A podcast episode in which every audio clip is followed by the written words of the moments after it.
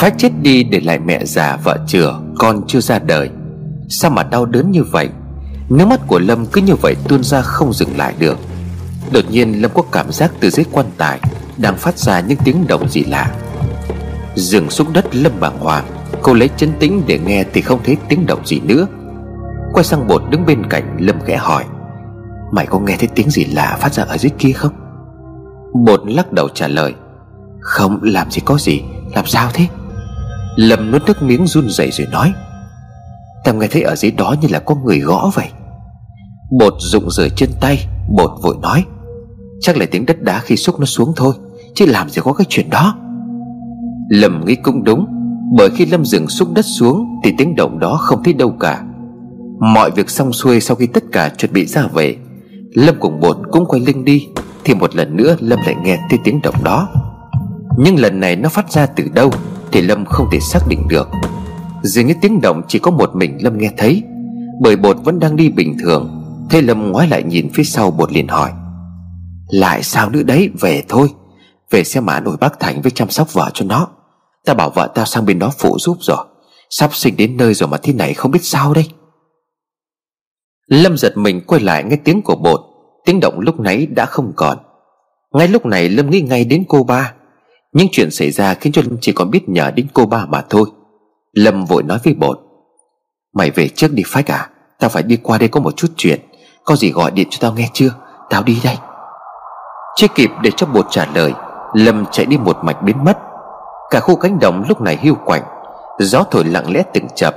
Không khí nơi đây chôn cất mồ mả, Bỗng nhiên lạnh toát cả người, Khiến cho bột cũng sợ hãi giảm bước đi nhanh.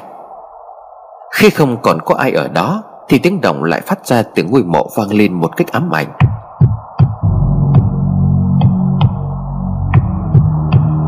Lâm chạy thẳng đến nhà cô ba, Cậu bé mở cổng cho Lâm bước vào bên trong. Bước vào bên trong, Lâm nghe thấy tiếng khóc thút thít, Đoán là Mai cho nên Lâm vội vàng nói, Mai ơi, thằng Phách. Mai lau nước mắt rồi đáp, Em biết rồi, em nghe tin từ hôm qua, Nhưng đám ma của bạn em không đến được, Vợ nó chính là người thống khổ nhất. Vừa nói Mai vừa khóc, Lâm liền hỏi, Cô bà có nhà không? Mai liền đáp lại, Cô ấy từ hôm bốc mộ cho cô gái kia Thì ốm liệt giường, Không có ăn uống được gì cả, Cũng đã hai hôm nay rồi. Em biết anh vì chuyện cổ phách nên là không có dám tìm. Lâm nhà Mai dẫn vào trong phòng của cô ba. Quả thật cô ba lúc này nhìn rất yếu, Nhưng khi Lâm vào, cô ba ngồi dậy thành giường rồi hỏi, Sắp có tai họa rồi, không có ổn. Lâm vội quỳ xuống rồi nói, Cô ba con lại cô, Bạn con bạn con chết rồi. Cô ba nhìn sắc mặt nhợt nhạt của Lâm thì liền đáp, Cái đó thì ta biết, Bạn của cậu chết trong ngôi nhà của cô gái kia từng chết. Chính vì vậy ngay sau hôm bốc mộ, Dù đã làm tất cả, Nhưng đêm đó kẻ giết người lại quay về. Cho nên ta Nói chưa dứt câu Thì cô ba lại ho ra máu. Mai vội vã chạy lại, Cô ba thều thảo nói Ta bị như thế này Là vì cố gắng sức chân hồn của cô gái ấy. Bởi nếu để cô ấy thoát ra Thì sẽ không còn đường quay lại được nữa. Khi ấy không chỉ bạn cậu, Mà cậu và cả cô gái này Đều sẽ chết. Mai giải thích rõ hơn cho Lâm biết. Cô bà nói như vậy ý là cô gái chết oan đó. Ngày hôm bốc mộ xong đã cảm nhận được kẻ thù của mình đã quay trở lại. Nhưng mà nếu để cho linh hồn tả của cô ấy sai lầm thêm một lần nữa, Thì tất cả chúng ta đều sẽ chết. Khi ấy không ai ngăn được cô ấy cả. Cô bà đã cố gắng hết sức để chấn áp linh hồn cô ta, Để rồi phải chịu hậu quả như vậy. Cô ba nằm xuống giường chỉ tay vào Lâm rồi nói, Kẻ giết bạn cậu không phải là người bình thường. Bạn cậu chết rồi vẫn không siêu thoát. Nhưng ta không giúp được gì nữa rồi. Tai họa Tai họa đến làng này rồi. Lâm nghe xong cảm thấy bàng hoàng, Lâm gặng hỏi, Cô có cách nào giúp con không ạ? À? Con đội ơn cô. Cô bà lắc đầu nói, Chỉ tiếc là không kịp, Bạn của cậu chết mà hồn phi phách tán. Nhưng mà chuyện chưa có xong đâu, Hãy Dứt lời, cô bà ngất xỉu Khi chưa nói xong điều cần nói. Lâm sợ hãi khi thấy cô ba như vậy. Cô bà nói kẻ giết phách không phải là người bình thường. Hắn là thứ gì? Tại sao lại khiến cho cô bà sợ hãi đến nông nỗi này? Mọi chuyện lúc này dường như càng lúc càng đưa mọi người vào trong vòng nguy hiểm. Lâm quyết định ở lại chăm sóc cô ba, Đợi cho cô ba tỉnh lại Để mong biết thêm được một điều gì đó. Mãi cho đến gần 4 giờ chiều, Lúc này cô ba mới mở mắt ra được một chút. Tuy nhiên sức khỏe càng ngày càng lúc tồi tệ. Thở hắt ra nhưng hơi yếu ớt, Cô ba nhìn Lâm rồi khẽ nói Màu đỡ ta dậy. Cả Lâm và Mai đều tiến lại nâng cô ba lên. Mai lấy một chiếc gối kê vào sau cô ba rửa Cô ba liền hỏi, Ta đã nói đến đâu rồi? Lâm vội vàng đáp Dạ thưa cô cô đang nói cái chết của bạn con. Cô ba nhăn mặt khá đau đớn rồi tiếp tục nói, Đã hai ngày rồi, Bạn của cậu đúng nghĩa là bị giết, Nhưng mà thực ra lại tự giết mình. Lâm không hiểu chuyện gì nên bèn hỏi Dạ sao lại như vậy à Bị giết nhưng mà lại tự giết mình là sao? Cô có thể nói rõ hơn được không à Cô bà cố gắng giải thích, Bởi vì cậu ấy bị yểm bùa Ta nhìn thấy điều này bởi khi cố gắng chấn áp linh hồn cô gái kia quay trở lại ngôi nhà ma. Chính bản thân ta cũng phải xuất hồn của chính mình để ngăn cản. Khi theo cô ấy quay lại ngôi nhà, Ta đã nhìn thấy kẻ giết bạn cậu Đã bắt anh ta nuốt một thứ gì đó. Luồng tà khí phát ra từ hắn, Không phải là của một con người.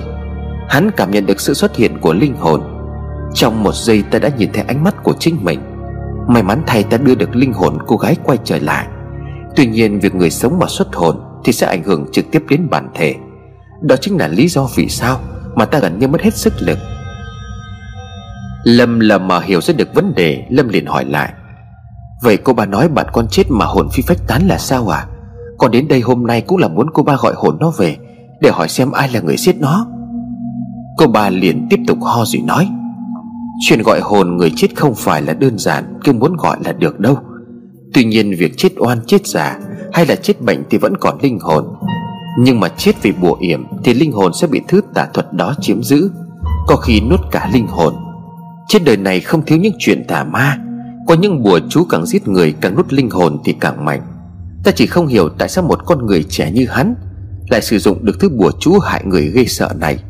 Thứ tà thuật này chỉ có những thầy phù thủy, Những con quỷ đội lốt người sống hàng trăm năm mới biết. Ta chỉ biết thứ bùa hắn dùng là tóc đã được yểm. Nói đến đây cô ba tiếp tục ho ra máu, Mà lấy thuốc cho cô ba rồi đút từng thìa. Lâm cũng chưa hỏi bằng hoàng, Cô ba nghiến rằng nói tiếp. Thư bùa đó được yểm bằng tóc của người chết, Tóc của những cô gái chết trẻ. Những loại bùa này chỉ có thầy phù thủy trên dân tộc mới biết cách sử dụng. Ta chỉ e rằng bạn cậu không còn cơ hội để siêu thoát nữa rồi. Lâm nắm chặt tay cô ba năn nỉ nói, Có cách nào giúp con không cô? Cô ba ra hiệu cho Lâm cúi đầu xuống Rồi nói nhỏ vào tay của Lâm.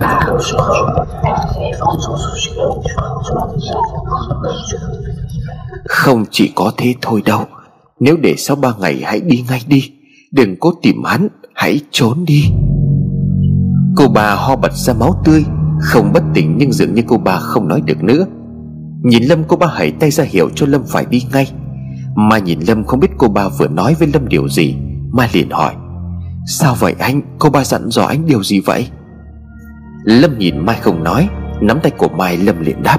Anh phải đi ngay bây giờ, Không còn thời gian nữa đâu. Em ở lại đây để chăm sóc cho cô ba. Nhớ đừng đi ra ngoài, Nếu như anh có chuyện gì em cũng đừng tìm anh. Dứt lời, Lâm quay lưng bỏ đi, Để lại Mai với nước mắt vẫn đang rơi, Không biết chuyện gì đang xảy ra. Chỉ có điều Mai cũng cảm nhận được sự nguy hiểm đang đến rất gần. Mọi chuyện lúc này dường như đang cuốn tất cả mọi người ma quen biết và trong một vòng xoáy không có hồi kết. Cái chết bất ngờ của Phách, Cô ba hiện tại đang nguy hiểm đến tính mạng. Lâm bỏ đi không rõ lý do, Nhưng cuối cùng Mai cũng không thể giúp được gì, Bởi trên thực tế tất cả mọi người đều coi cô như là một người đã chết.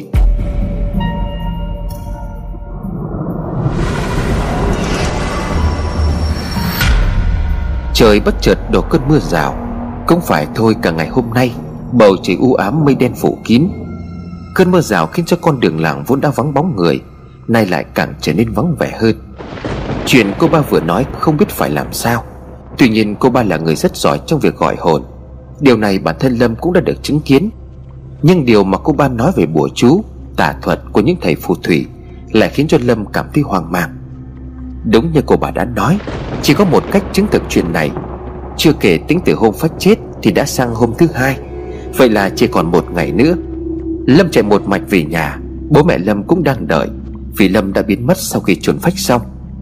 Biết con trai của mình đang rất buồn, Bởi bản thân của nó là một lần nữa chết đuối, Ngay tại cái khúc sông mà cái xác của Mai được tìm thấy năm xưa. Cả bà Hòa lẫn ông Quý đều lo lắng, Bà Hòa liền nói, Ướt hết người rồi, Lau người rồi ăn một chút gì đó đi con. Thay quần áo đi, để mẹ lấy bộ quần áo khô cho mà mặc. Ông Quý cũng an ủi Chuyện không ai mong muốn, con phải thật bình tĩnh. Cái chính là còn người sống phải vững tâm. Lâm có mỉm cười gật đầu để an ủi bố mẹ, Vì quả thật Lâm mới về lại không lâu Mà đã xảy ra bao nhiêu chuyện. Không thể để cho bố mẹ thêm lo lắng, Lâm thay quần áo rồi cố gắng ngồi xuống ăn bát cơm. Nốt không trôi nhưng Lâm phải cố gắng ăn, Vì ngay sau đây Lâm phải làm một công việc động trời. Một việc mà ngay cả trong giấc mơ hãi hùng nhất, Lâm cũng không dám mơ đến. Ăn xong, Lâm xin phép bố mẹ gọi điện ngay cho bột. Thế Lâm gọi, bột nghe máy rồi hỏi. Sao mày bảo đi một tí mà cả ngày không có thấy mặt mũi đâu cả? Điện thoại thì tắt máy, Ta lo chết đi được. Lâm liền hỏi lại. Bác Thành với vợ phách sao rồi? Bột liền đáp. Nhìn mà não hết cả ruột mày à Bác Thành khóc đến mở cả mắt rồi. Còn vợ thằng Phách cứ ngất lịm đi thôi. Mà hết tỉnh dậy là nó dễ dụa đòi chết. Bà ấy không còn cách nào khác. Phải cho nó uống một viên thuốc ngủ để cho nó ngủ đi. Nếu không tao sợ chưa kịp sinh Thì cả hai mẹ con đều chết mất. Ta phải bảo cái mến ở lại canh chừng, Rồi bà con hàng xóm cũng thương mà sang giúp đỡ. Mà mày Lâm liền nói tiếp Tao có chuyện này muốn nói với mày. Mày đừng có nghĩ là tao điên. Có thể là chuyện tao sắp nói rất là điên rồ, Nhưng mà tao cần phải làm. Ta cũng sợ lắm, Nhưng mà không biết phải nói với ai cả. Bây giờ chỉ có một mình mày là bạn ta thôi. Bột lo sợ đi ra ngoài chỗ vắng rồi hỏi lại. Mày bị làm sao vậy hả Lâm? Sao mày nói chuyện mà nghe ghê quá vậy? Chuyện gì mà điên rồ? Chẳng lẽ mày định đi tìm thằng Phong trả thù ấy sao? Đâu có bằng chứng gì đâu. Công an cũng không có tìm thấy gì mà. Lâm liền khẽ đáp. Bột, tao phải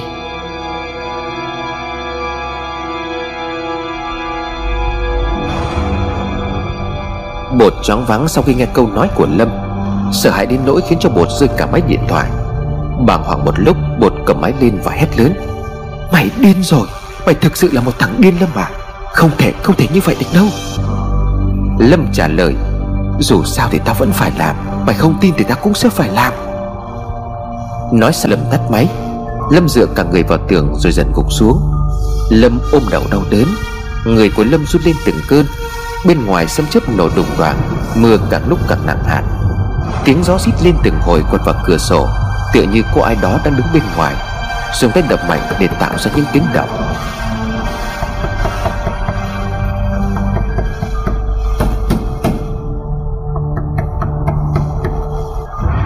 Sáu giờ tối, Lúc này tại nhà Phong Phong cũng vừa ăn cơm xong. Hân bỏ đi đâu cả buổi chiều không thấy mặt. Về mặt ăn ở thì Phong để Hân ở trong nhà của mình. Còn đám đàn em của Hân thì Phong cho bọn nó ở một gian nhà gần đó. Cũng là nhà của gia đình Phong. Đoán có lẽ Hân qua bên đó để tụ tập, Cho nên Phong cũng mặc kệ. Bởi dù sao đám ma thằng Phách cũng đã xong, Cũng chẳng ai đến đây để tìm Phong cả. Bởi vậy Phong cũng yên tâm phần nào. Đột nhiên chỉ giúp việc mở cổng cho một thằng đệ của Hân vào, Gặp Phong nó liền hỏi. Anh Phong, cho em gặp anh Hân có chút chuyện. Phong ngơ ngác hỏi lại. Thì nó không có ở bên nhà chúng mày sao? Thằng kia liền trả lời Dạ không ạ. À? Phong thấy lạ nên kéo nó vào bên trong nhà rồi liền hỏi, Mà này, Cái chuyện thằng bị bắt hôm nọ Chúng mày nhớ không được bếp xếp với ai đấy? Không là chúng mày không có yên đâu. Mà thằng này đần ra không hiểu gì, Nó liền đáp, có gì đâu anh Anh Hân sau đó bảo bọn em về nhà, Rồi anh ấy thả nó ra rồi mà. Hôm đấy lại thấy anh ấy không có đánh đập gì cả, Nhưng bình thường là thằng ấy bị đánh quẻ chân rồi đấy. Phong ngạc nhiên nói Thế tất cả chúng mày về hết sao? Thằng này liền đáp lại Dạ vâng Lúc ở đây về em theo anh ấy đến đó. Sau đó anh ấy thả nó ra thật mà. Chính mắt em còn nhìn thấy, Làm sao mà tội, Ai làm gì nó đâu mà tội. Bất ngờ có tiếng Hân từ đằng sau. Hắn vào trong nhà lúc nào mà cả Phong và thằng kia đều không biết. Hân lướt mắt lườm xung quanh rồi hỏi, Mẹ, bà hòa cái chuyện gì đấy? Thằng đàn em nói nhỏ vào tay của Hân cái gì đó. Sau đó Hân móc túi đưa cho nó một túi màu trắng dạng tinh thể. Hân liền trời. Lũ chúng mày cứ ngồi chơi xong rồi ngoan ở trong nhà Không có được đi đâu đấy? Thằng kia gãi đầu thì trả lời, Thì anh thấy mấy hôm nay bọn em có đi ra ngoài đâu? Nói xong, nó cúi đầu chào cả Hân và Phong rồi ra về. Bước vào trong nhà, thấy Phong đang nhìn mình chăm chú. Hân rót nước rồi hỏi, Sao vậy? Mà ta đang dính gì phải không? Phong liền hỏi lại, Mày vừa đi đâu về đấy? Hân liền cười Ờ hay cái thằng này, Tao đi ra ngoài mua ít đồ mà mày cũng hỏi. Với lại ta đi thăm dò xem công an có đánh hơi được gì hay không. Phong nuốt nước bọt rồi lại nói tiếp. Mày nói dối tao về việc giết. Nhanh như cắt, Hân lao tiếp bịt miệng của Phong lại rồi thì thầm nói. Mày bị ngu hả? Ngồi giữa nhà mà nói chuyện chết chóc gì ở đây? Phong giật nảy cả mình, Cuống cuồng Phong ra hiệu cho Hân buông tay rồi nói. Tao không, Nhưng mà ban nãy đàn em của mày nói Là mày đã thả nó về rồi. Vậy mà sao nó vẫn chết? Hân đặt chén nước xuống bàn Nhìn Phong bằng ánh mắt mà quái. Ánh mắt sắc lạnh trắng dã của một kẻ sát nhân. Phong toát mồ hôi lạnh Vì dường như Phong đã nhận ra mình hỏi điều không nên hỏi. Đột nhiên Hân nhuận miệng cười man dại. Phong này Mà có thực sự muốn biết hay không? Phong không dám nhìn vào mặt của Hân Bởi khi ấy Hân mang một dáng vẻ gì đó cổ quái đáng sợ. Phong nghĩ đến câu chuyện hôm qua Khi Hân có nhắc đến chuyện phách chết vì biết quá nhiều. Phong lắp bắp nói Ờm um, không ta chỉ thắc mắc vậy thôi còn dù sao thì nó cũng chết rồi. Mày mày làm tốt lắm. Thôi tao vào trong phòng đây. Bước qua chỗ của Hân, Phong bỗng nhìn thấy con dao hôm trước Hân đưa cho mình. Phong liền hỏi Ờ con dao này hôm trước mày đưa cho tao mà. Tao tưởng là tao vẫn đeo bên mình mà nhỉ? Hân liền cười rồi nói À ừ Sáng tao thấy mày để quên trên bàn nên là tao cầm ấy mà. Phong liền nói ờ vậy à chắc là tao quên. Mà công nhận có con dao này bên cạnh, Tao chẳng mơ thấy ma quỷ gì cả. Hôm nào ta cũng mơ thấy mình đang ở trong rừng, Có tiếng chim hót, có tiếng suối chảy, Ngủ ngon hẳn đấy. Hân tháo con dao ra rồi vỗ vào vai của Phong rồi nói Tao đã bảo rồi mà, Con dao này là con dao trừ ma của thầy mo trên núi cho tao. Hân đứng lên nói khẽ vào tay của Phong, Mày là bạn thân nhất của tao, Cho nên tao nói cho mày biết, Tao là đệ tử của ông thầy Mo ấy đấy. Nghe xong mà chết đứng cả người, Tay cầm con dao Phong hơi run rẩy nhưng ngày sau đó nỗi sợ biến mất. Thay vào đó Phong cảm thấy vui lạ thường, Cảm thấy mừng rỡ vì quả nhiên từ lúc Hân về đưa cho mình con dao. Phong cảm thấy mọi chuyện khác hẳn. Trước đây để trừ tà trừ ma, Mẹ Phong đã phải thuê không biết bao nhiêu thầy cúng, thầy Pháp, Nhưng chẳng ăn thua. Ấy vậy mà Hân vừa về đã giải quyết được vấn đề. Nhớ lại để giúp Phong thủ tiêu cái xác của Mai, Phong lo sợ bị phát hiện, Cho nên bảo mẹ cho Hân lên thành phố cai quản xưởng gỗ. Tránh mặt một thời gian. Khi ấy việc trên xưởng cũng đã hòm hòm Nhìn Hân lại có tướng giang hồ, Cho nên mẹ Phong mới nhờ Hân lên núi Để giúp bà vận chuyển gỗ từ thượng nguồn xuống. Hân lên rừng sống trong rừng, Có khi phải đến cả năm. Khi trở về, Hân có đâm chết người, Nhưng rồi cũng chẳng có ai hay biết. Giờ đây khi về làng, một người nữa đã chết, Nhưng cũng qua như không có chuyện gì xảy ra. Phong liền quay lại hỏi Hân, Vậy mày nghỉ ngơi đi nhé, Có gì cần cứ gọi cho tao, Muốn gì cũng được. Hân nhoèn miệng cười rồi bước về căn phòng phía sau nhà. Lúc này trời đã 7 giờ tối, Ngoài trời dường như mưa không chịu ngớt. Trên con đường tối đen như mực, Mưa trắng xóa cả mặt đất. Có một bóng người lầm lũi mặc chiếc áo mưa, Che kín toàn thân đang bước đi trong cơn mưa tầm tã. Con đường làng vắng vẻ lúc này, Không có một bóng người qua lại. Đôi khi ánh chớp lóe lên sáng bừng cả một khoảng trời. Trong ánh chớp lúc này, đồng đồng, Dưới cái mũ áo mưa kia là khuôn mặt của Lâm. Mặc kệ những hạt mưa đang bị gió cuốn tạt thẳng vào mặt, Lâm vẫn bước đi từng bước dọc theo phía con đường. Không ai biết Lâm đi đâu, Bản thân Lâm lúc này cũng đang run lên vì lạnh. Không, đúng hơn có lẽ, Lâm biết nỗi sợ khiến cho Lâm dùng mình, Chứ không phải do cái lạnh của cơn mưa. Tiếng kim loại kéo lê trên con đường nhảy nhộn buồn đất, Tiếng bước chân của Lâm khi đi vào những vũng nước đọng, Và đôi khi tiếng sấm chớp lại vang đến gai người. Đứng khựng lại, Lâm tự lẩm bẩm. Mình, mình phải làm điều này. Tiếng gió hú lên từng cơn trong không gian cô tịch Màn đêm bao phủ Một mình Lâm sắp phải tự mình đối diện với một sự thật kinh hoàng.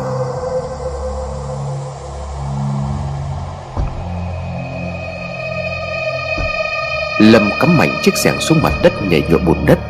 Xung quanh tất cả tối đen như mực Không một chút ánh sáng nào cho dù là nhỏ nhất. Lấy ra một chiếc đèn pin sau một vòng Lâm thấy ngôi mộ mới đắp buổi sáng ngày hôm nay, Vẫn còn y nguyên như cũ. Bên trên mộ vẫn còn vài vòng hoa tang Đang bị mưa gió dày xéo đến dập nát. Từng tiếng mưa nặng hạt, Từng tiếng gió xé màn đêm, Thi thoảng lại tát vào mặt Lâm những làn hơi lạnh toát Bút giá đến từng đốt sống lưng. Lâm hất những vòng hoa bên cạnh, Rồi nắm lấy chiếc xẻng mồm lẩm bẩm nói, Phách ơi, cho tao xin lỗi, Nhưng vì mày ta phải làm. Gió giật càng lúc càng mạnh.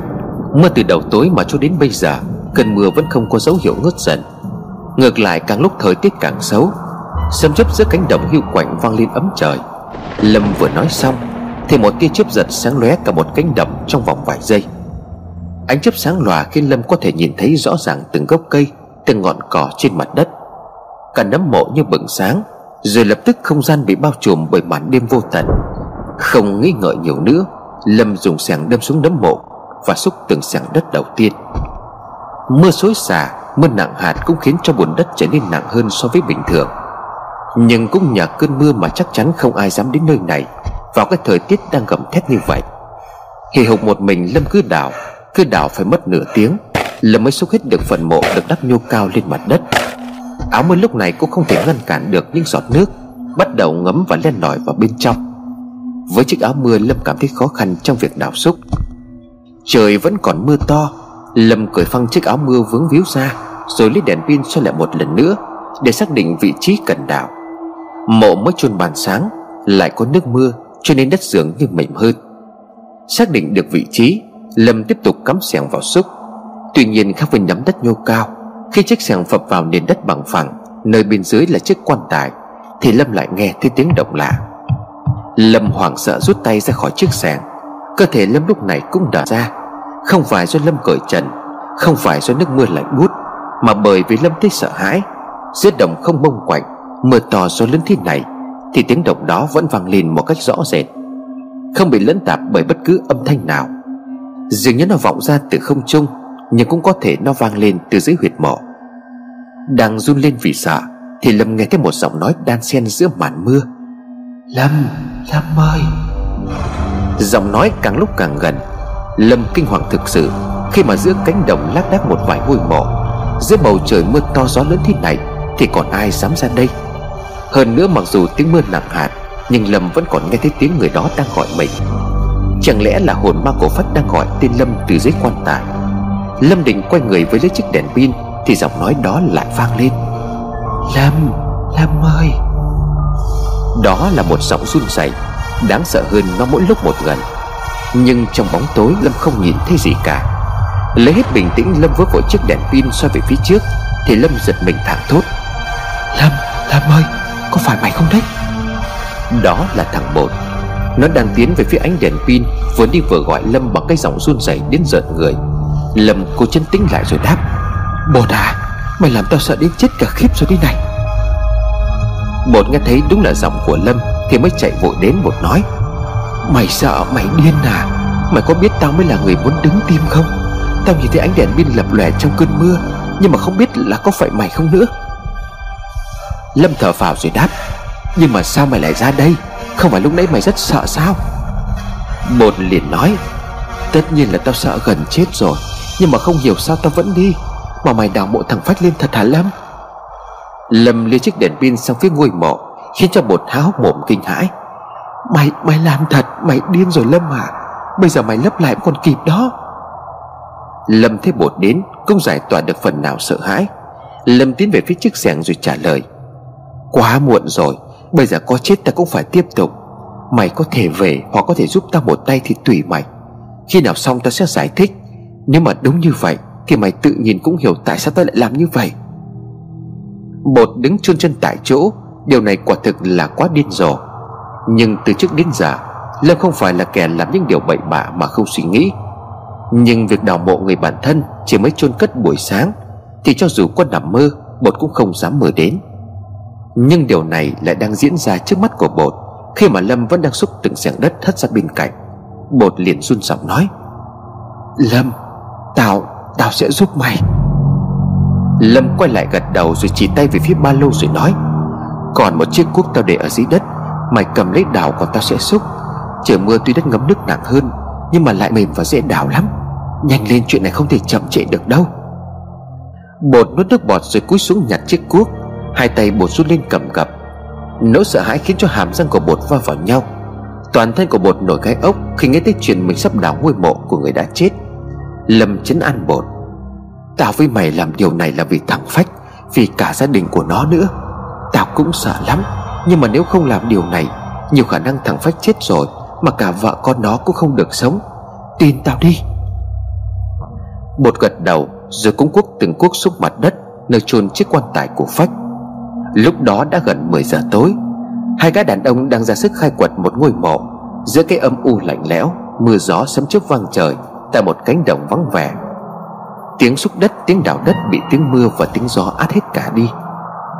Đào được phân nửa độ sâu Bột bỗng nhiên ngã nhào ra đất.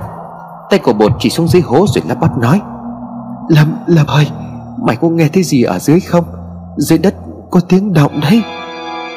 Lâm từ nãy đến giờ vẫn thi thoảng nghe thấy âm thanh đó. Đúng vậy Đó là tiếng động quen thuộc Được phát ra từ phía dưới đất nơi huyệt mộ. Đáng sợ hơn nữa Càng xuống đến gần quan tài thì tiếng động phát ra càng lúc một nhiều. Nó không phải là chốc nhát nữa, Mà đôi khi nó vang lên liên tục.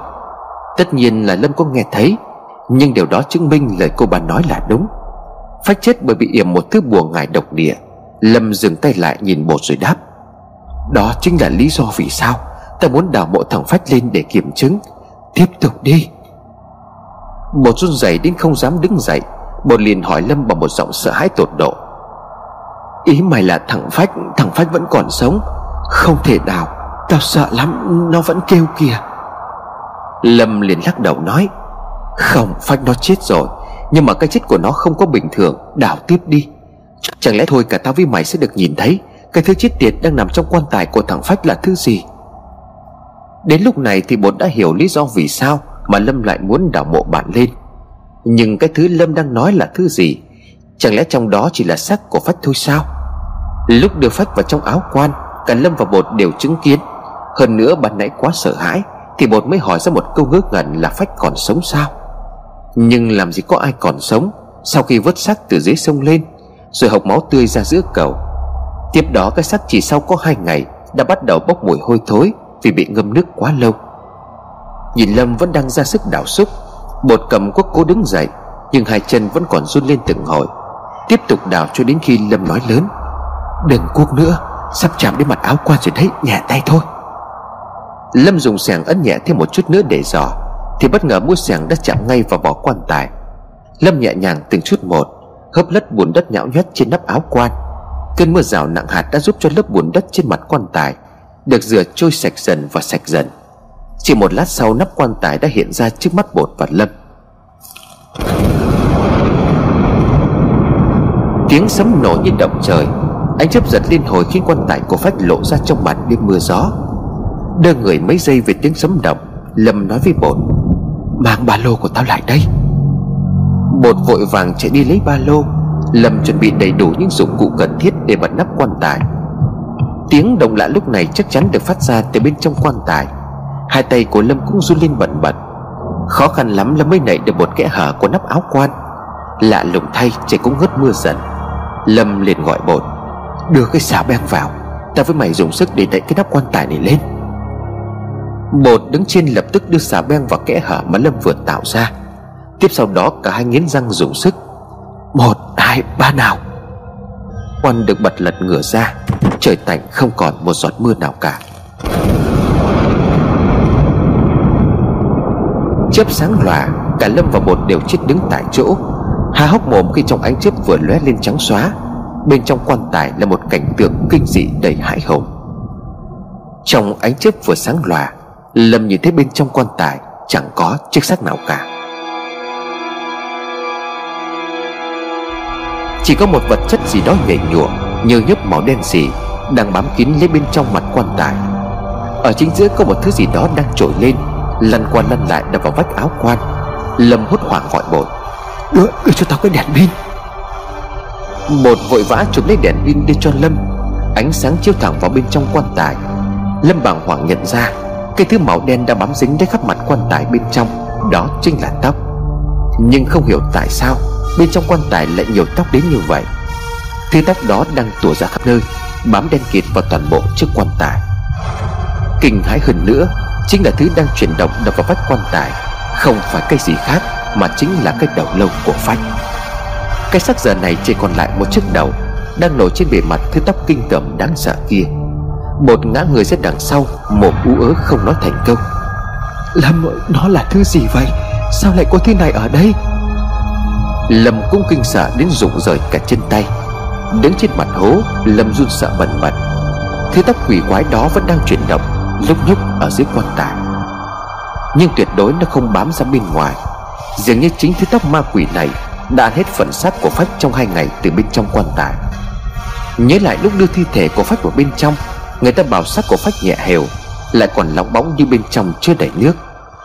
Lúc ấy Lâm cùng mọi người chỉ nghĩ rằng Phách chết ở dưới sông, Cho nên cơ thể bị phân hủy nhanh. Lại thêm bên công an mang cái xác về khám nghiệm. Mới hai ngày mùi hôi thối bốc ra từ cái xác, Khiến cho nhiều người không thể chịu nổi. Sực nhớ ra lời cô ba dặn nếu thực sự thấy thứ gì quỷ quái bên trong quan tài, Thì phải lập tức đốt ngay.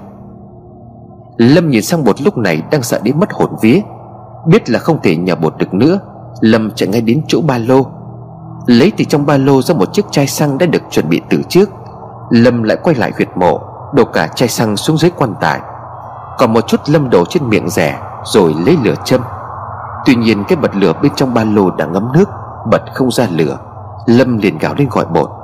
Bột, mày có lửa ở đó không? Đưa tao nhanh lên. Bột tuy nghe thấy Lâm gọi, Nhưng chân của bột lúc này cứng đơ không thể chuyển động, Vì nỗi sợ hãi khi nắp quan tài được bật ra. Nhất là khi bên trong quan tài lại không còn xác của phách, Chỉ còn mỗi cái đầu nằm dưới đống bầy nhảy, Đen xì đang chuyển động như một vật thể sống. Thứ quái gió khiến cho bột rụng rời chân tay. Từ khi sinh ra đến giờ, Bột chưa từng nhìn thấy cái gì gây sợ đến như vậy. Càng lúc cái đầu của phách càng bị nuốt chừng Giờ đây nó không còn nổi lên trên nữa, Mà đang bị nuốt chừng từ từ. Không ai biết được điều gì sẽ xảy ra, Nếu như toàn bộ xác của phách bị nuốt hết. Chỉ biết lời cô ba đã nói, nếu như để sang ngày thứ ba, Thì cả gia đình người thân của xác chết sẽ gặp nguy hiểm. Ngay cả cô ba cũng không hình dung cho thứ bùa ngải ma quỷ này là thứ gì. Nhưng với quan tài bị lật lên, Bên trong cái thức kinh tởm ấy Vẫn đang ăn xác của phách từng chút một. Chứng tỏ điều cô ba nói là đúng. Nếu như không nhanh chóng thiêu đốt nó ngay lúc này, Thì hậu quả sẽ khôn lường. Lâm chạy lại chỗ bột rồi nói, Bột, mày đừng sợ. Mày có lửa không? Nếu mày cứ ngồi một chỗ như thế này, thì không chỉ tao với mày chết, Mà tất cả những người có liên quan đến phách Cũng không sống được đâu. Lửa tao cần lửa bột lúc này mới ú ớ nói, Tao tao có nằm ở trong túi quần, Bên trong áo mưa này. Bột vẫn đang mặc áo mưa nên có thể bật lửa vẫn dùng được. Tuy nhiên nếu bột không đứng dậy, Thì Lâm làm sao có thể lấy được đồ bên trong túi? Lâm liền quát lớn, Mày đứng lên, Mày phải đứng lên ngay bây giờ. Nhanh lên, thứ quỷ quái đó sắp đốt hết cái đầu của thằng Phách rồi. Đứng lên đi. Tiếng sấm lại nổ ra trong đêm tối. Giữa cánh đồng hoang vu, Những cơn gió lại bắt đầu nổi lên, Báo hiệu cho một cơn mưa rào sắp đến. Sẽ đánh ngang bầu trời tạo thành những tia vàng rực soi sáng cả một huyệt mộ. Bột nắm chặt tay lại rồi thở dốc, Toàn thân của bột run rẩy. Nhưng với sự giúp đỡ của Lâm, Cuối cùng bột cũng đứng dậy được, Mặc dù hai chân vẫn còn đang run cầm cập vào nhau. Lột áo mưa từ dưới lên, Lâm mò vào bên trong túi quần tìm bật lửa. May mắn sao chiếc bật lửa trong túi của bột vẫn còn khô. Chạy lại chỗ huyệt mộ, Lâm châm nồi rẻ cháy phừng phừng. Nhìn xuống phía dưới, Cái đầu của Phách bị nuốt đến tận hai con mắt. Cầm nồi rẻ đang cháy trên tay. Lâm nhìn xuống quan tài bạn lần cuối, Rồi khẽ nói, Phách ơi, tao xin lỗi. Hy vọng ta sẽ giúp được cho mày. Dứt lời, Lâm thả nồi rẻ đang cháy rực xuống đống bầy nhảy Nằm bám kín lên mặt bên trong của quan tài. Ngọn lửa bốc cháy ngùn ngụt do được tầm xăng, Cả một khoảng đất sáng rực. Trong đám cháy nơi huyệt mộ, Cả Lâm và Bột đều nghe thấy những âm thanh ré lên gai người. Những âm thanh phát ra từ bên dưới chiếc áo quan đang cháy đỏ rực. Những tiếng rít lên đầy ghê sợ. Trong đám cháy cái thứ tóc gớm ghiếc ấy, Như đang cố vùng vẫy dãy giụa trong ngọn lửa, Nhưng không thể nào có thể thoát ra được. Bột nhìn đám cháy, Nghe những âm thanh gây rợn ấy Mà cảm thấy xót xa cho số phận của thằng bản thân. Đến cả khi chết đi rồi, chôn xuống dưới đất mà vẫn không được yên ổn. Khi ngọn lửa đã ngừng cháy, Cũng là lúc Lâm xoay đèn pin xuống dưới huyệt mộ. Tất cả bên trong quan tài bây giờ Chỉ còn lại một thứ màu đen xì. Mọi thứ trống không chẳng còn biết gì hết. Thứ tóc đen như nhấp đó cũng biến mất Cùng với sắc cổ phách. Tiếng kêu gai người kia cũng không còn. Gió cũng đã ngừng thổi sớm chớp cũng đã hết. Không gian ở cánh đồng lúc này trở lại trạng thái tinh mịch, Yên ắng đến tê tại cõi lòng.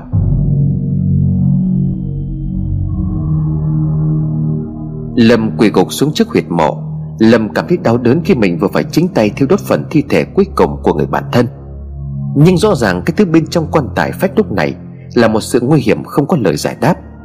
Sẽ thế nào nếu như sang ngày thứ ba Mà nó đã ăn hết phần xác câu hỏi không có lời giải đáp, Chỉ biết rằng thứ đó là quá hiểm độc. Tại nhà của Phong lúc này, Hân đang nằm trên giường bỗng nhiên bật dậy. Hắn học máu ra nền nhà. Ngay sau đó hắn nghiến răng chửi thề, Lũ chó chết nào lại biết cách phá ta thế này? Dường như khi thứ bùa ngày đó bị đốt cháy cũng là lúc Hân cảm thấy bị ảnh hưởng. Hắn không thể ngờ lại có người biết về cái chuyện này, Rồi ra tay ngăn cản. Hân gầm lên trong phòng. Kẻ nào Kẻ nào đã phá tao? Quay lại nơi cánh đồng nơi chôn cất phần mộ cổ phách, Sau một hồi im lặng, Dường như mọi chuyện đã ổn. Bột thở dốc tự hồ vừa phải trải qua một cơn ác mộng kinh hoàng. Lâm lấy lại bình tĩnh, Để cố định lại nắp quan tài, Mặc cho chiếc quan tài đã bị cháy xém gần hết. Lâm liền gọi bột. Mà vẫn còn đứng được ra đấy à Lại đây giúp tao lấp lại cái ngôi mộ đi. Ta không muốn có người khác nhìn thấy. Thì tao với mày sẽ trở thành những kẻ điên rồ Hơn cả cái thứ trong quan tài ban nãy. Bột lê từng bước chậm rãi tiến lại gần. Bột run giọng hỏi Lâm. Tại sao Tại sao mày biết trong quan tài có cái thứ đó? Lâm liền đáp. Lấp mộ xong quay về nhà tao sẽ kể cho mày nghe. Nhanh lên sắp nửa đêm rồi đấy. Cả Lâm và Bột hì hục lấp lại nấm mộ vừa mới khai quật. Đang lấp mộ thì tiếng chuông điện thoại của Bột reo lên, Khiến cho cả hai đều đứng tim. Bột ấp úng nói với Lâm, Là là cái mến vợ tao. Lâm liền đáp lại, Thì mày nghe đi. Bột liền bắt máy, Alo. Chưa kịp nói thêm Mến từ trong đã xối xả. Anh đi đâu mà em gọi mãi không có được thế? Sao lại tắt máy? Bột muốn giải thích nhưng không biết phải nói thế nào, Chẳng lẽ lại bảo đi đảo mộ. Lâm nhanh trí giật lấy máy rồi liền nói anh Lâm đây Bột nó đi tìm anh. Sớm anh buồn quá đi uống rượu ngồi ở bờ sông. Nãy trời mưa nên là không có chú ý điện thoại, Lát nữa bọn anh về thôi. Mến nói với giọng lo lắng. Hai anh đi đâu mà đúng lúc bác Thành với chị Hoa Cứ gào thét ẩm ý cả nhà lên thế? Họ trần ngược mắt cứ đòi lao ra ngoài. Mồm nói là anh Phách đang đợi ở ngoài kia. Bao nhiêu người cứ cản mãi, Đến mức hàng xóm phải sang đây Để lấy roi trói hai mẹ con họ lại. Mà em không biết sao họ cứ gào tên của anh Phách, Rồi vùng vẫy khiến cho ai cũng cảm thấy sợ. Lâm liền hốt hoảng nói, Thế bây giờ họ sao rồi? Mến liền đáp lại, Giờ thì hết rồi anh à Bác Thành tỉnh lại rồi, Còn chị Hoa thì cũng ngủ thiếp đi được một lúc. Hãy anh về ngay đi, em sợ lắm.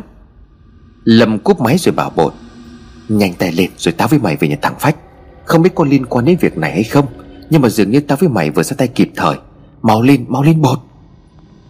Dù đã thấm mệt, Nhưng cả hai tiếp tục lấp lại ngôi mộ. Màn đêm buông xuống sau cơn mưa Bầu trời lấp ló nhưng vì sao long lanh Để tô điểm cho một đêm kinh hoàng. Không khí cũng trở nên dễ chịu Sau cơn mưa như cuốn trôi bao sự sợ hãi. Tuy nhiên, trên con đường làng nhấp như khi đó, Đã có một kẻ bước đi những bước nề. Miệng của hắn vừa đi vừa rít qua kẽ răng Bằng một giọng nói để gây sợ. Kẻ nào? Là kẻ nào dám phá tao? Lấp xong ngôi mộ xong xuôi Tiếng vẫn còn nhằm nhả Nhưng Lâm với Bột cũng đắp vội mấy vòng hoa lên trên, Rồi bảo nhau đi về.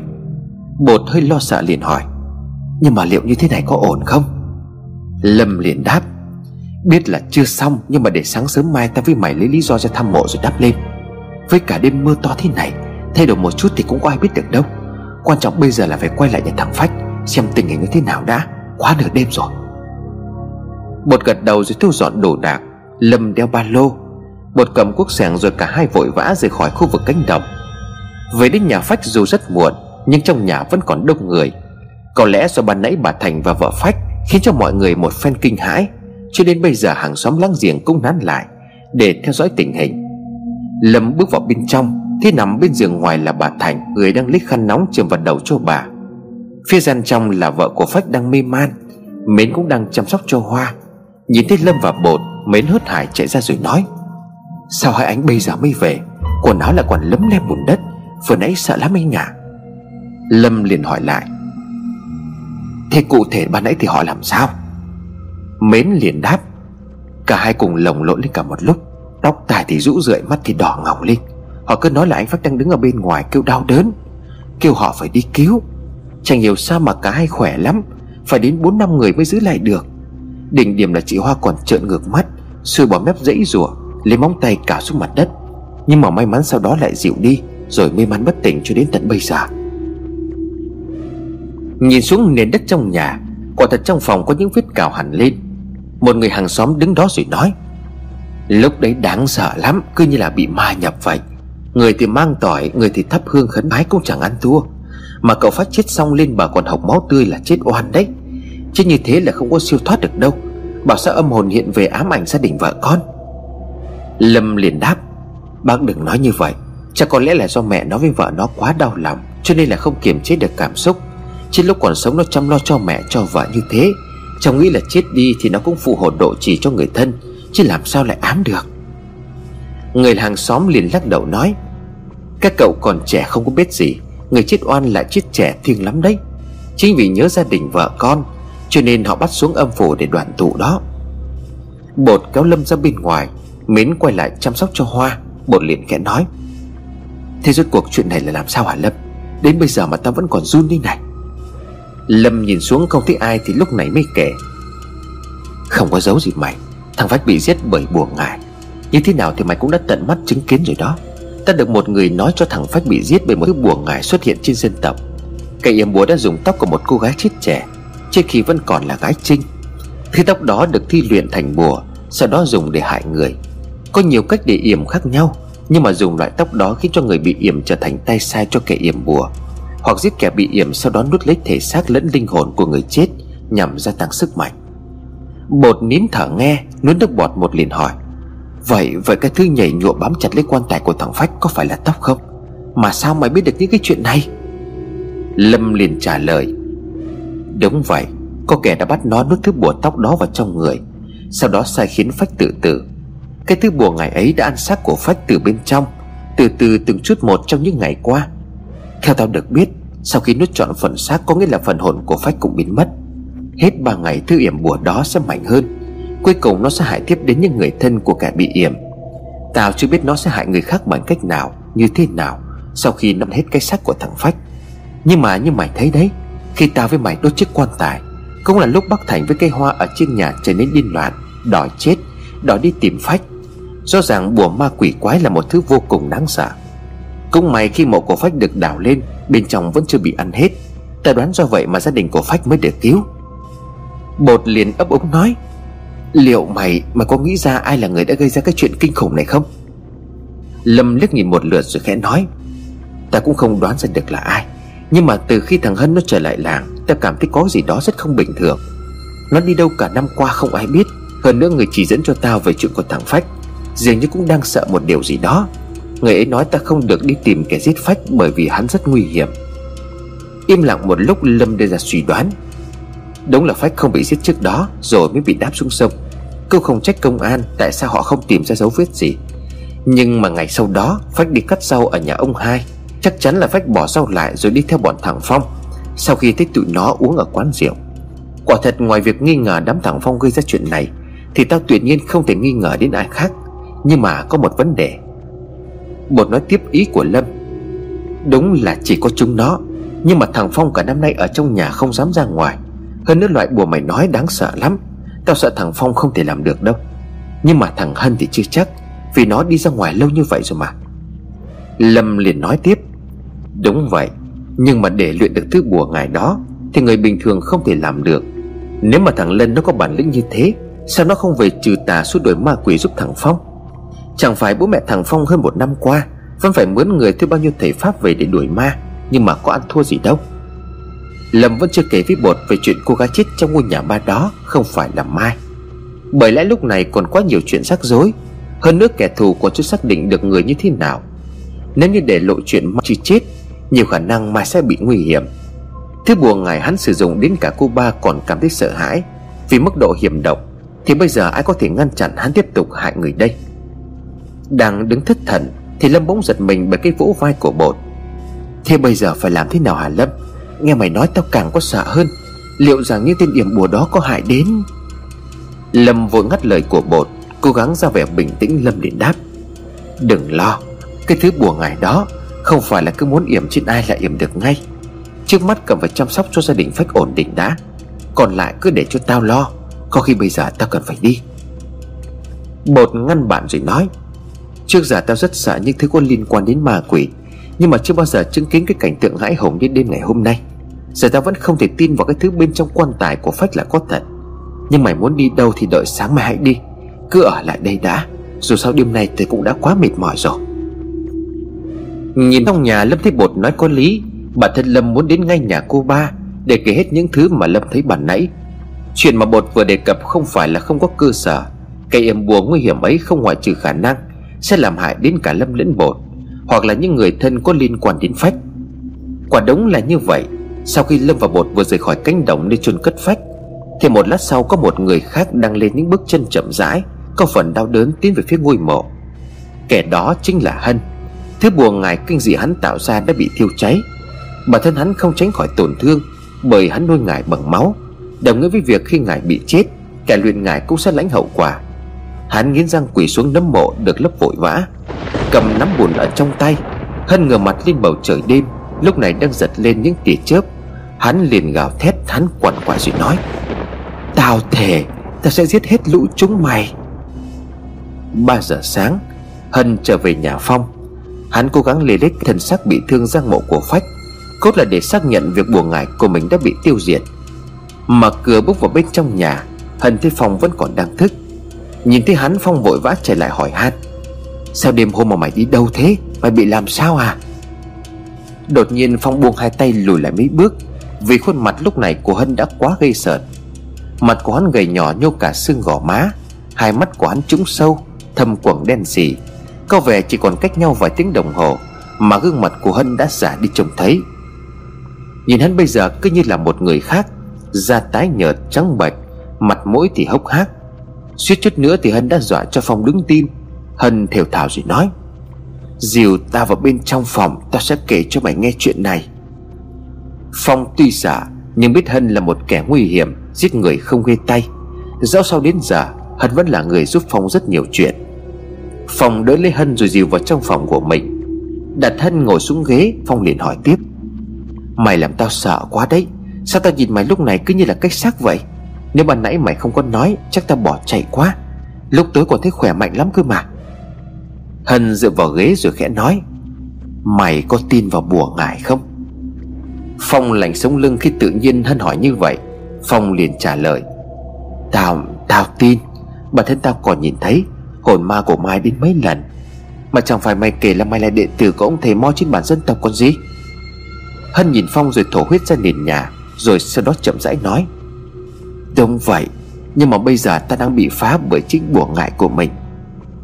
Phong nhìn Hân sợ hãi nhưng không biết chuyện gì đang xảy ra. Phong liền hỏi, Mày làm sao vậy? Mà mày nói thế nghĩa là thế nào? Lấy cho Hân cốc nước đặt bên cạnh bàn, Phong lặng im nghe Hân kể tiếp. Giờ ta cũng không còn giấu mày nữa. Cái thằng nghe lỏm chuyện của tao với mày, Tao giết nó bằng bùa ngải dân tộc. Chuyện nó bị tao yểm bùa. Vậy thực chất chính là nó tự đi xuống sông tự tử. Nhưng mà trước đó trong ngôi nhà cũ của mày Ta đã bắt nó nuốt một loại bùa do tao luyện nên. Phong cũng đã biết chuyện Hân không trực tiếp giết Phách Nhưng giờ nghe đến Phách bị bùa ngải hại chết Thì lại càng cảm thấy kinh ngạc. Bởi Phong không ngờ Hân ra ngoài có một năm Lại có thể luyện được bùa ngải. Thế bùa ngải dân tộc Phong mới chỉ được nghe kể qua những câu chuyện phiếm. Lắp bóc Phong liền nói Mày, mày luyện được bùa ngải hả Hân? Hân thở hổn hển có vẻ như lúc này hắn tỏ ra mệt mỏi yếu ớt. Nhìn Phong hắn liền đáp, Một năm trước khi trốn khỏi làng, Vì đã nhúng tay vào vụ phi tàng cái xác tại nhà mày, Thời gian đầu ta cũng gặp những cơn ác mộng vào ban đêm. Đúng như mày nói là hồn ma đứa con gái mặc áo trắng, Cũng ám ảnh ta một tháng. Có những hôm ta không dám ngủ, Khi nhắm mắt vào là lại thấy hình ảnh nó chết trôi, Mặt mũi nát bét nằm ngay bên cạnh. Đúng đợt đó mẹ mày cần người lên thượng nguồn Để chuyển số gỗ lậu về. Ta đứng đi. Vì nghĩ là càng đi xa Thì không phải nhìn thấy nó nữa. Phong nuốt nước bọt rồi hỏi, Rồi rồi sao? Ta nói mà, hồn ma của Mai nó về đòi mạng là có thật đấy. Trốn rừng tiếng nước độc quả thật giúp tao không còn thấy hồn ma của nó nữa. Ta cảm giác ở đó mình được an toàn hơn. Mấy người đi cùng ta cũng chui tận vào trong rừng sâu, Để lần trốn kiểm lâm, Nhưng mà cũng xem xét tình hình. Có một hôm ta mò ra suối rửa mặt, Đột nhiên có cảm giác như có ai đó vỗ vào tay của mình. Nhưng mà quay lại thì không thấy ai cả. Cứ như vậy đúng ba lần, Tao sợ quá cắm cổ mà chạy. Chẳng hiểu chạy thế nào Mà tao lại chạy đến đúng ngôi nhà nằm ở giữa rừng. Lúc đó tao không biết là mình đang ở đâu, Cứ như là có người vạch lối cho tao chạy đến đó vậy. Câu chuyện của Hân càng lúc càng ly kỳ Phong chăm chú lắng nghe không bỏ sót chữ nào. Hân liền nói tiếp, Ngôi nhà đó rất kỳ lạ, Nó nằm ở một nơi không ai lùi tới. Xung quanh ngôi nhà là những khoảng vườn được rào riêng biệt, Trồng những loại cây khác nhau. Cả ngôi nhà gỗ im phăng phắc, Nhưng mà trong nhà lại có khói bốc lên từ mái. Ta tiến lại gần cửa mà lạnh sống lưng. Có một thứ gì đó vô hình đang theo dõi tao từng chút một. Vừa chạm tay vào cửa Thì có một giọng nói phát ra từ phía vườn trước. Mày là ai? Mày đến đây tìm cái gì? Phong liền hỏi. Ai ai vậy? Hân liền trả lời. Lúc đó ta cũng không biết đó là ai, Vì giọng nói nó phát ra từ sau lưng. Tuy nhiên ta quay lại thì không có ai cả. Bất ngờ cửa nhà mở ra, Một cơn gió lạnh ùa vào mặt của ta. Lùi lại mấy bước ta run sợ Khi nhìn vào bên trong có một bà già. Người đó già lắm, Tóc dài chấm cả đất. Bà ấy ngồi khoanh tròn trước cái bếp lửa. Tóc của bà ta xếp thành những cuộn, Không có một sợi bạc. Ta định quay lưng chạy vì nghĩ đó là ma quỷ, Nhưng trên ta lúc đó không thể cử động nổi ngay lập tức có người đẩy mạnh ta vào bên trong. Cánh cửa đóng sập lại. Vội quỳ xuống đất van xin. Bà ta tiếp tục hỏi. Mặc dù giọng nói phát ra ở quanh nhà Chứ không phải từ phía bà ấy ngồi. Tao hỏi mày là ai? Mày đến đây tìm cái gì? Ngay sau câu hỏi đó Là những tiếng động phát ra từ bốn phía Như có người đứng trong nhà cầm gậy gõ xuống nền. Hân cũng quyết run rẩy đáp. Lạy bà, bà tha cho tôi. Tôi chỉ vô tình đến đây thôi Chứ không tìm cái gì cả. Bà già liền hỏi, Mày từng giết người có phải không? Vòng hồn của nó theo mày đến tận đây đó. Lúc này Hân quỳ mọc đầu xuống sát đất rồi nói Dạ không phải tôi giết, Tôi chỉ là người có liên quan đến cái chết của nó thôi à Nghe xong, bà già cười phá lên, Những âm thanh đầy gai người. Bà nhìn Hân rồi nói tiếp, Mày may mắn đấy, Không phải ai cũng tìm được đến đây đâu. Nếu mày muốn, ta sẽ giúp mày đuổi cái hồn ma đó đi.